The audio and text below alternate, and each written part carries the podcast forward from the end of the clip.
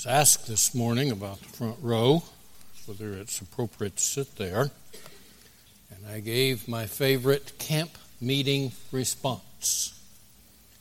There's probably two people in this whole crowd who have ever been to a camp meeting or that style of preaching. But the front row in camp meeting, that's getting under the spout where the glory comes out. Translation spitting distance. We have more this morning to do than I will probably get done. I do not like preaching with PowerPoint, okay? I teach with it all day, but I don't like to preach with it. But we're covering so much ground, and my outline is a bit complex. So my students will love me for this because they have to take down the outline and take down sermon notes. But if it will help you progress through the passage, 1 Thessalonians chapter 2, please keep your Bibles open. We will read the passage as we progress for sake of time. Remind you of the expositor's task. It is threefold. What does the text say? What does the text mean? How does the text apply? If we don't do those three things, we have not unfolded the scriptures. So that's what we're going to try to do today in the hope of the gospel. Now, there is a predominant thought running through these verses, and that is a defensive on the part of the Apostle Paul. He is defending the veracity of his message. Could be, we don't know for sure, there was a significant Jewish population in Thessalonica, but it could be that his enemies from Philippi had actually come across and were also there creating problems in Thessalonica. We know he was there for an abbreviated period of time and then was forced from the city.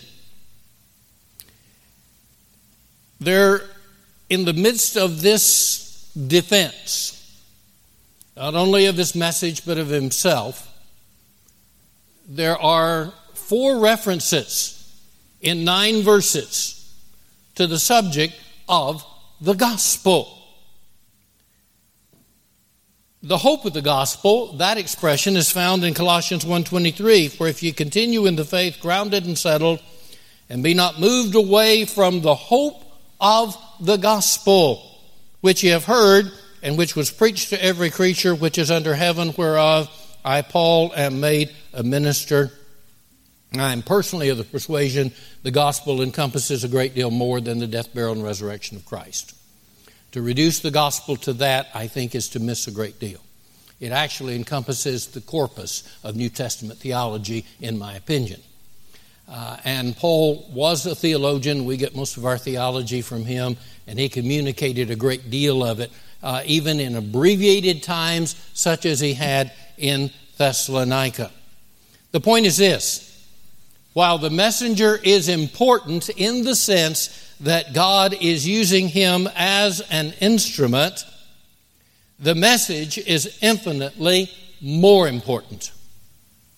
And Paul is attempting to emphasize the message by answering questions or allegations against the messenger. Would you agree with this proposition? The gospel is our hope and it is the only hope this world has. Looking for solutions elsewhere simply are not working and are not going to work. So, Paul is communicating the gospel. In the first two verses, he alludes to the fact that he communicated the gospel in adversity. And I'm just going to throw these outlines up. If you want them, fine. If you don't, just try to follow the, the course of Paul's argument. In verse 1, for yourselves, brethren, know our interest in unto you that it was not in vain. Remembered, and these people remembered, that Paul had founded the church. These members were well acquainted with him personally, as well as the circumstances upon which he entered the city. They also knew that his efforts on their behalf were not in vain or literally void of power. The believers in Thessalonica had literally experienced the power of God through the power of the gospel. For I am not ashamed of the gospel of Christ, for it is the power of God unto salvation to everyone that believeth, to the Jew first, and also to the Greek. He said in verse 2 But even after we had suffered before and were shamefully entreated, as you know, at Philippi. Now, this epistle was probably written within a relatively few months after Paul was actually expelled from the city of Thessalonica. And that helps us to understand his constant references to the personal knowledge of this body of believers. Uh, they were well acquainted with his history. You have to understand that when Paul and Silas and Timothy entered this city, Paul and Silas walked into that city with completely lacerated backs. They had been beaten savagely in Philippi. They had been thrust into the inner prison and shackled in stocks. Their backs had not healed. I think that most of us, if we were missionaries under those circumstances, would have made a furlough. We would have come home to heal. Even if we still were impelled to go forward. I imagine by the time Paul died in Rome, his body was a mass of scars. Scars for the gospel these people in Thessalonica would have been keenly aware of that shameful treatment. The language here is kind of interesting. One of the words that's used here is a word from which we get an English word that's probably lost on you. I had to go to the unabridged dictionary to find it. Hubris actually comes from one of these words. It has to do with an arrogant spirit. It has to do with an arrogant hateful, mean spirited attitude because that was what Paul was preaching. This was the intense hatred not only of the preacher, but of the message he was preaching. There are two adversatives in Greek alla and de. alla is the stronger adversative, but, but it's an emphatic but. And if you follow through this passage, you'll find that's the one that Paul uses all the way through. Here are the circumstances, but even though we were shamefully entreated, even though our backs were lacerated, even though the enemies were already converging, we were bold. He said, We were bold in our God to speak unto you the gospel of God with much attention we must recognize that the gospel demands bold presentation. And too many of us are anything but bold in our presentation of the gospel. We are measuring the water. We're trying to guess what the response is going to be before we put our foot in the water. Paul didn't do that. He came in preaching. This was not a wild fanaticism. This was a passion to communicate the gospel, even though it brought contention. And that word, we get another English word from that word. We get our English word agony from that word.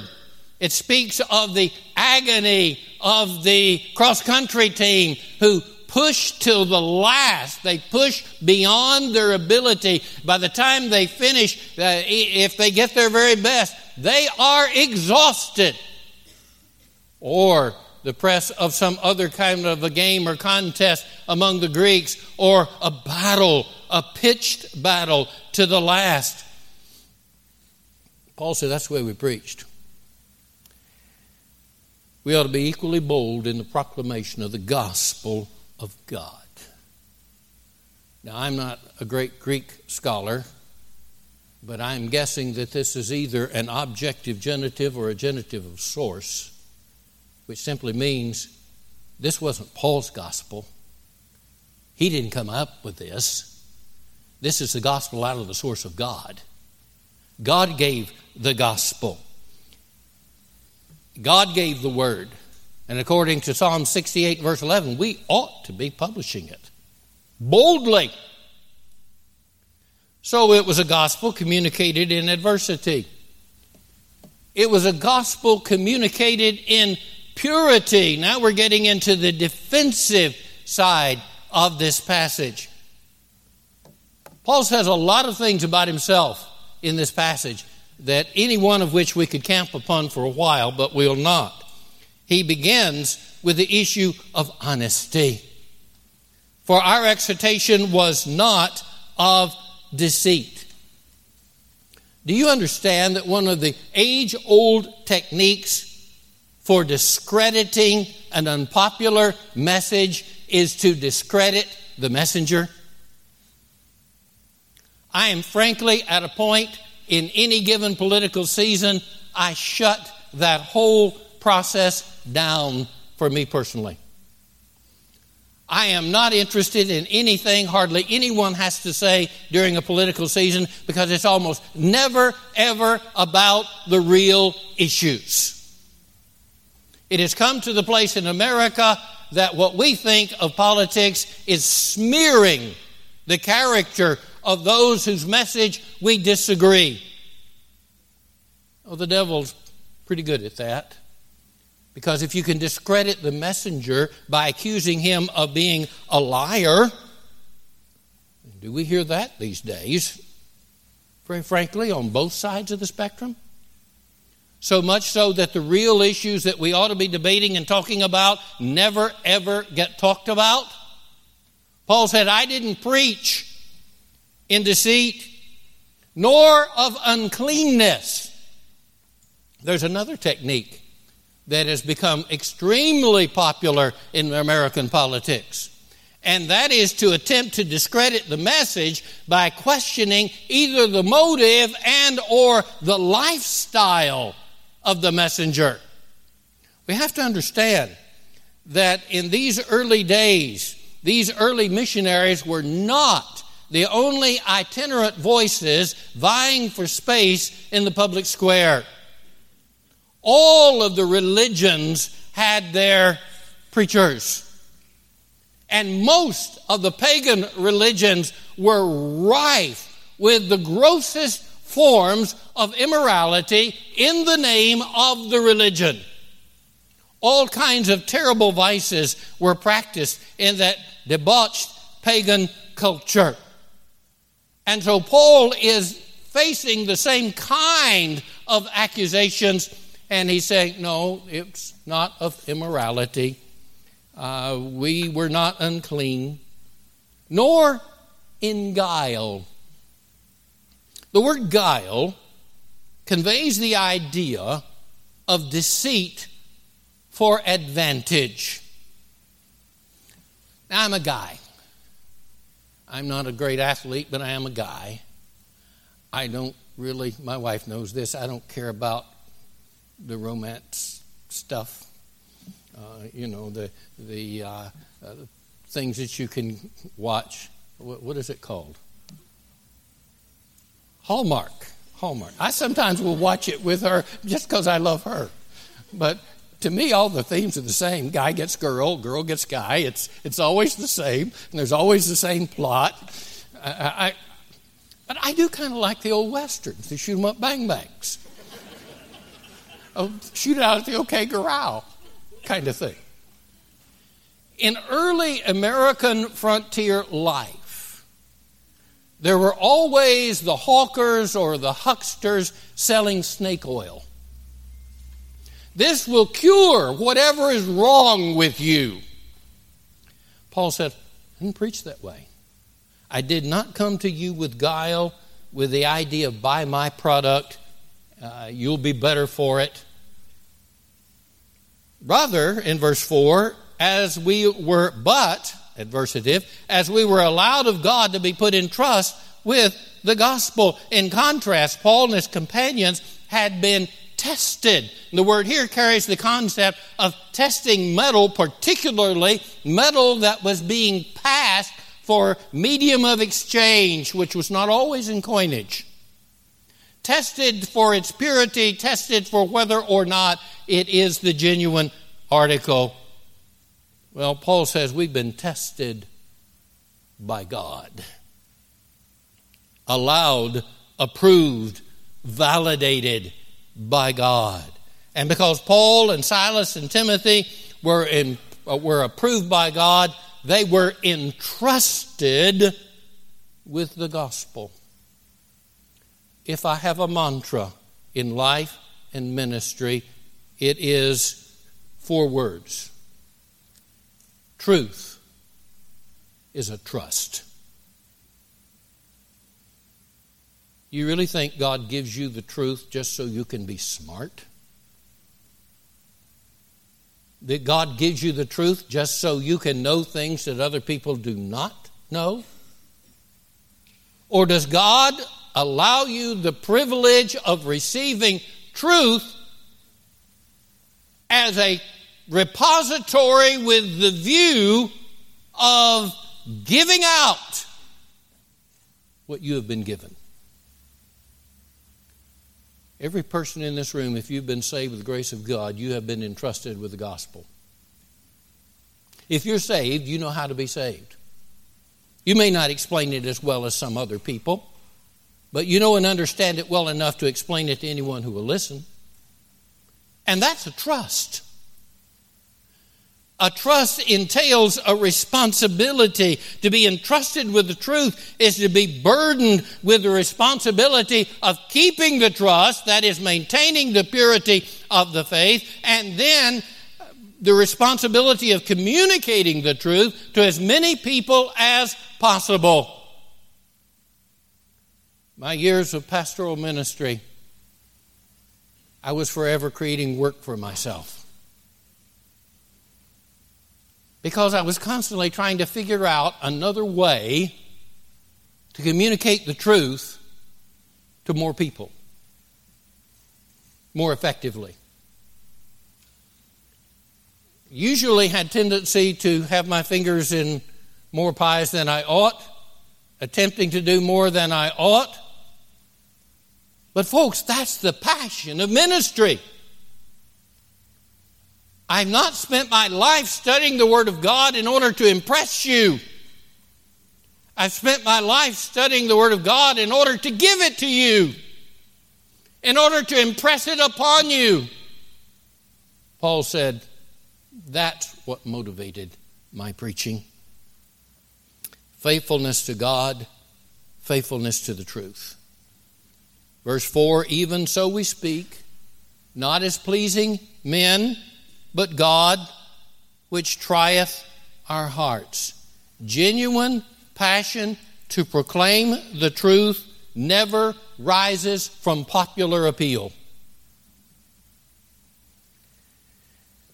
The truth is seldom palatable to an unbelieving world. The fact of the matter is, the truth offends believers. We're fallen creatures. The truth calls us to account. The truth defines and describes us for what we really are. The truth demands that we respond in faith and change, and none of us like that. Paul was not trying to impress people. No gospel preacher needs the approval of any man. He needs the authentication of God. Which, by the way, translates in his life and in his message. And God knows the motive behind the preaching. God trieth our hearts. Verse 5 For neither at any time use we flattering words, as you know, nor a cloak of covetousness. God is witness. this reference to flattering words goes back to the issue of pleasing men. We do not preach to the stands.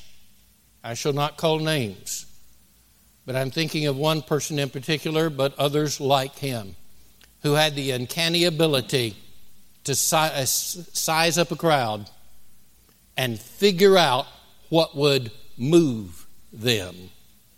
And he was expert at doing it, even though his own life was an absolute shambles.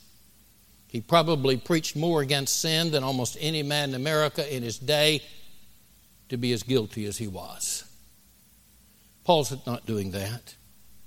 He's not using flattering words. He's not trying to size up the crowd and see what they want to hear. He's not preaching to the stands.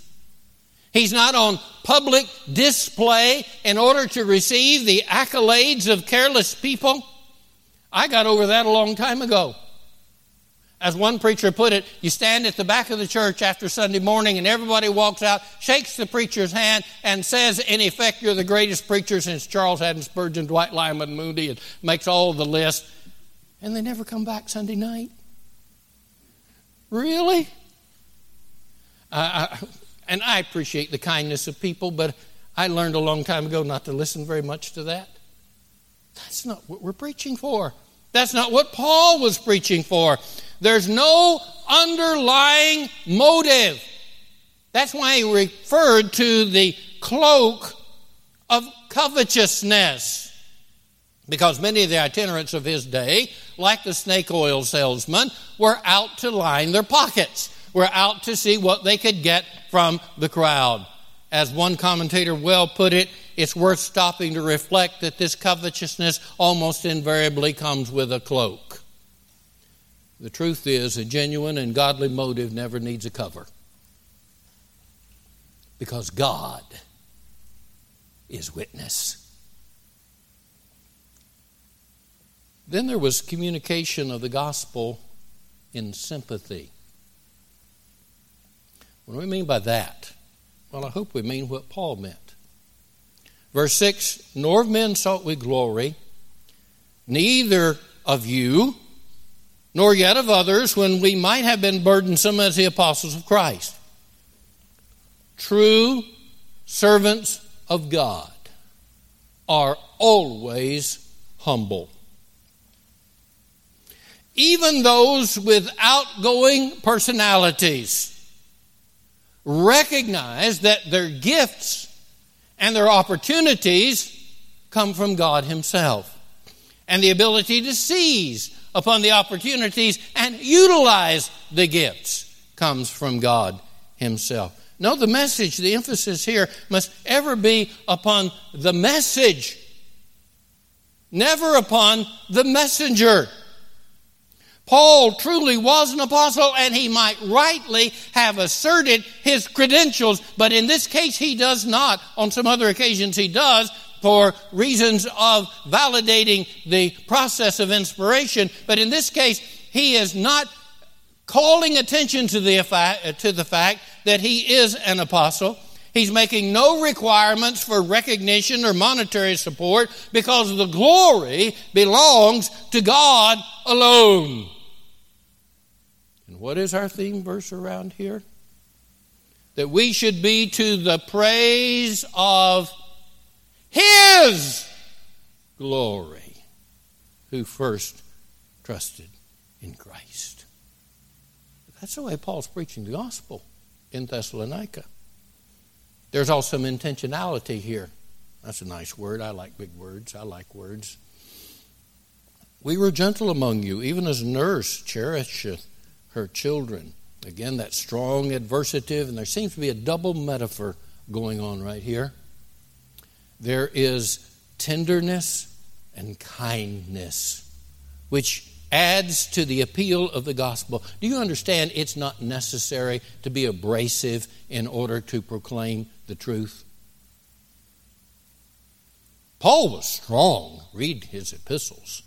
He could be very strong, but he was never oppressive. He was not picking a fight. He was not building straw men that he could push over. He was not proving that he was more aggressive than maybe some other preacher. No, he was tender. Besides that, he's dealing with tender lamb. Understand, folks, the people he's addressing probably have been saved less than a year. These are tender lambs. And then he makes reference to a nurse. Context and grammar seems to indicate we're not talking about the ladies in the nursing program. We are talking about a nursing mother. We're talking about a mother's love. And that's about as tender and passionate, encompassing, and self sacrificing as anything on earth short of the love of God. And Paul said, That's the way I brought the gospel to you.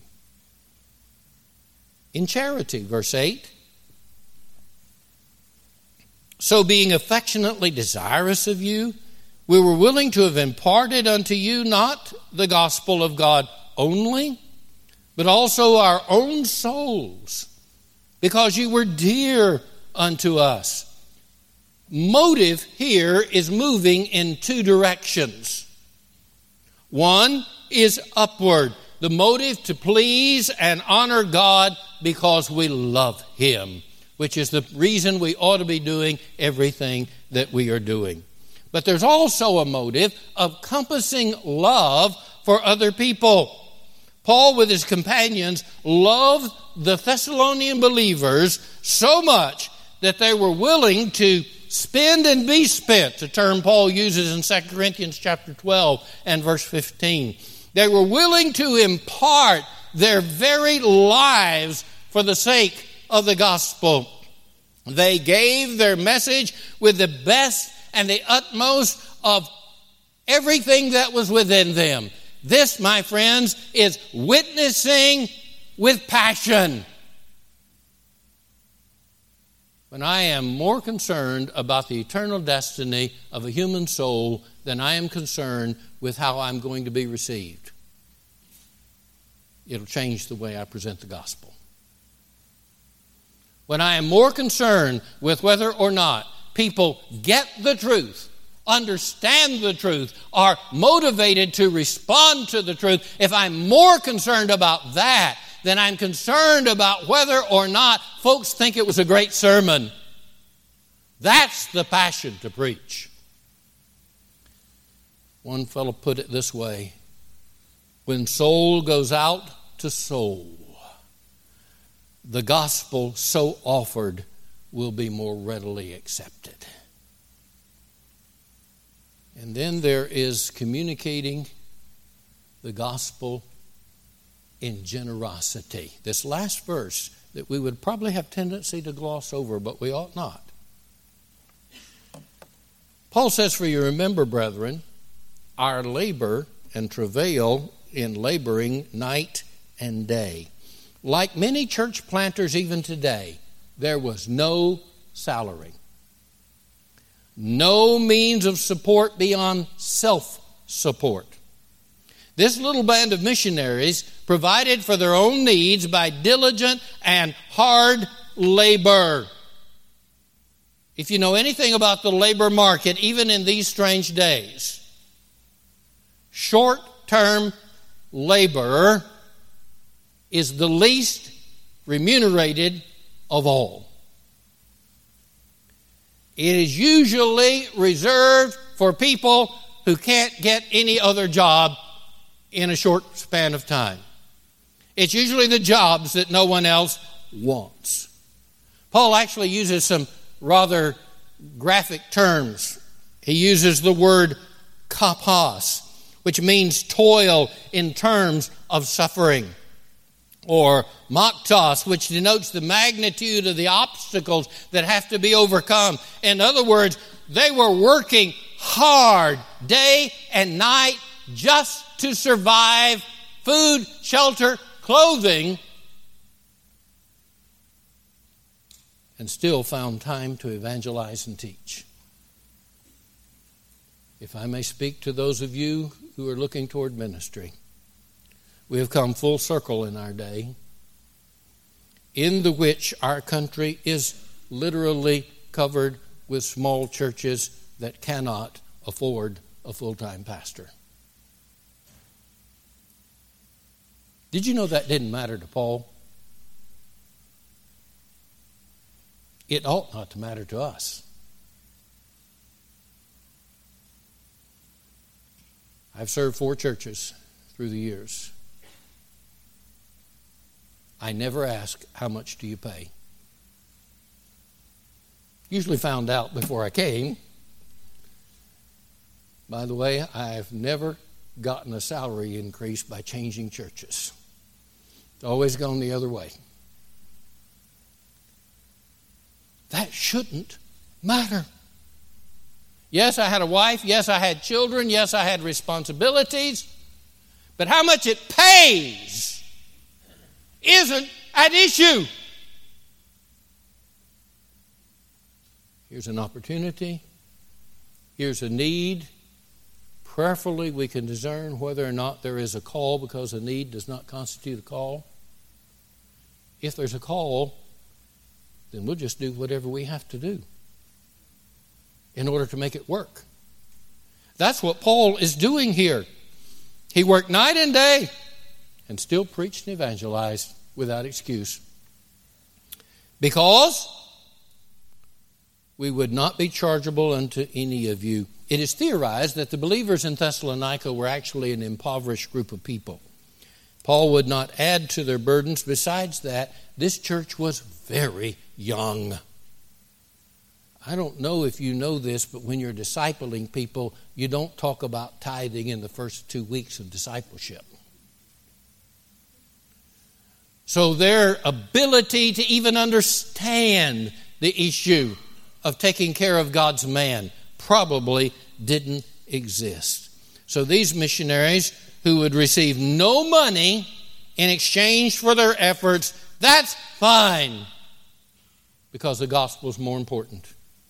Which leads us to our last phrase. And I chose the word indigenous for a reason.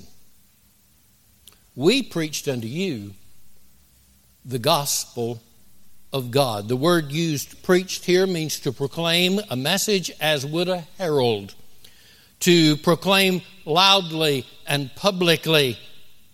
It is to preach with force. The point is that Paul made the gospel indigenous, native, belonging in Thessalonica. It didn't belong till he got there. But he was intent upon it being there when he left. If you compare this to the Acts historical narrative part of this, you understand Paul left sooner than he wanted to and left under circumstances that he would not have chosen and had a difficult time. I don't know for sure if he ever got back to Thessalonica. But he was dead sure on one thing. When I'm no longer here, the gospel will be. What a legacy. How about you? Is the gospel important to you? Is it important enough to get outside yourself and proclaim it honestly and openly and publicly and often by whatever legitimate means that you can come up with? Are you passionate about the fact that people are going to hell? About the fact that unless they have Christ in their hearts, you say, I can't save anybody. No, you can't. You never have. You never will. God can, and He'll use you and me if we'll communicate the message. So it's time for us to stop thinking about ourselves and start thinking about the message. And proclaim it boldly because the hope of the gospel is the hope of the world. Let's pray. Father, we thank you for this instructive passage. It would be one that would be easy to breeze through and just pass over the extended argument and arrive at the gospel at the end. But Lord, we do need to count the cost. We need to be aware of what we're doing, not only why we're doing it, but how we're doing it. But we need to do it. And I pray we will. In Jesus' name, amen.